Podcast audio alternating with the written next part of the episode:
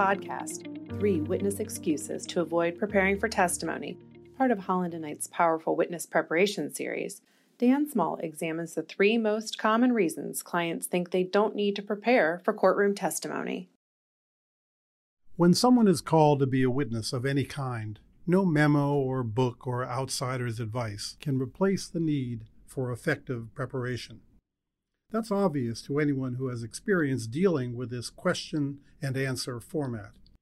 However, it's not so obvious to many laypeople or lawyers there are lots of common excuses for a witness not to bother with preparation. But common doesn't make them right. Let's consider three of the most common and how counsel might respond. Number one, I'll just go in and tell my story. Parties to litigation are often convinced they know their cases and they don't need outside interference. For someone who's not a party or a target, but just an outside observer, being a witness can be a large and disruptive imposition. The notion of spending even more time just preparing to be a witness can seem like an unnecessary burden. Moreover, since the witness knows what the truth is, why does he need someone telling him what to say? The temptation to just go in and tell my story without preparation can be great. It can also be an invitation to disaster. Both lawyer and client must understand that the main goal of preparation is to level the playing field on which the client will be questioned. Otherwise, it's an extraordinarily unbalanced field. Think about all the advantages that most questioners have before they walk in. Experience. Whether the questioner is a lawyer, investigator, or other professional, he or she has probably spent a lifetime of education, training, and experience preparing to question witnesses. This is what questioners do for a living. Preparation. Questioners may have spent days, weeks, months, or even years working on the matter. They have explored inside and out a subject area that may be only a vague memory to everyone else. Documents. They have reviewed the relevant documents carefully, which these days usually includes emails and texts, and they are ready to compare any answers to those documents. Other witnesses. Questioners probably have questioned or plan to question others in the matter, using what they learned from them to generate questions to ask now and comparing the answers to those of others under a microscope. Script. Pulling together all of these advantages, questioners have spent time specifically preparing their questions. Language, sequence, all kinds of things are important here. They may have a script or a list of questions, documents ready to show, and other ways to make sure they are prepared. They know where they are going. The witness does not. A potential witness and his or her lawyer should think about that list carefully. How many of these preparation tasks has the witness done? Let's assume you don't act foolishly in other important matters. Why would anyone be foolish enough to ignore all of the disadvantages and just walk in unprepared? The reality is there are no shortcuts. Spending time on preparation is the only way to make the time your client spends being questioned less painful, more effective, and ultimately shorter. Number two, it's too expensive. Expense takes many forms time, money, anxiety, and much more. Being a witness can take an enormous amount of each, too much in many people's eyes even if an outside party is paying a witness's legal fees. An employer, a liability insurer, a D&O insurer, be sure to ask. Even if it can't make up for the lost hours and days in both preparation and actual testimony.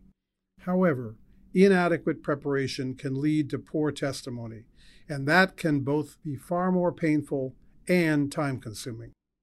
Bad testimony, we say, is the gift that keeps on giving. Take the time now to avoid that time later. When it comes to money, there's no doubt about it. Today's legal fees are extraordinarily high. If the witness has to pay a lawyer, it adds a new dimension of pain to an already burdensome experience. However, the real issue with cost is always relative. Compared to what? Is true preparation expensive? Yes, of course it is. Is it too expensive? Compared to what? What's the alternative? Saving time and money upfront by being a witness without counsel or without extensive preparation can cost dearly later in time, money, reputation, and heartache. Witness preparation is too important. It's the wrong time and the wrong place to save money. Mistake number three I didn't do anything wrong. This is the toughest and the most common misperception. Even people who use lawyers all the time for real estate, business, or other purposes may share the common notion that as a witness, they need a lawyer only if they have done something wrong. Counsel has to understand that misperception and help the witness to get around it. I tell clients to think of me not necessarily as their defender against bad things, but as their tour guide through a strange and dangerous jungle. Given the harm that can come to people as a result of these inquiries, whether or not they've done anything wrong, a witness is foolish to enter this world alone. As the old maps of the world used to say in describing unknown waters, this way be dragons. Moreover, even if the witness hasn't done anything wrong before getting onto the witness stand, the testimony itself may create a wide range of issues or problems. For example, the witness usually won't know what has gone on in the matter before, or who has said what. A lawyer may be able to find those things out, whether through joint defense agreements or other avenues, to help the witness avoid unnecessary conflicts and other pitfalls. In that and other ways, a lawyer can help guide the client through the risky process as safely as possible. Potential witnesses should never feel awkward or defensive about undertaking extensive preparation. It's their right, and it's the right thing to do. Finally, having chosen a lawyer to prepare with, it's critical that the client use that person exclusively. The client should not talk to anyone else about the matter. No other conversation is privileged, and questioners love to ask, Who else did you talk to about this matter? If that makes a client uncomfortable, I encourage them to use me as the bad guy. Gosh, I'd love to talk with you about this, but my lawyer told me that I can't. Otherwise, witnesses open themselves and those they speak with to unnecessary questioning. If you listen carefully to a witness's reluctance to prepare properly, you'll usually hear some version of one or all of these three big mistakes. Do your job. Don't let them happen. Thank you for listening to Three Witness Excuses to Avoid Preparing, part of Holland and Knight's Powerful Witness Preparation podcast series. Dan Small is a litigation partner at Holland and Knight.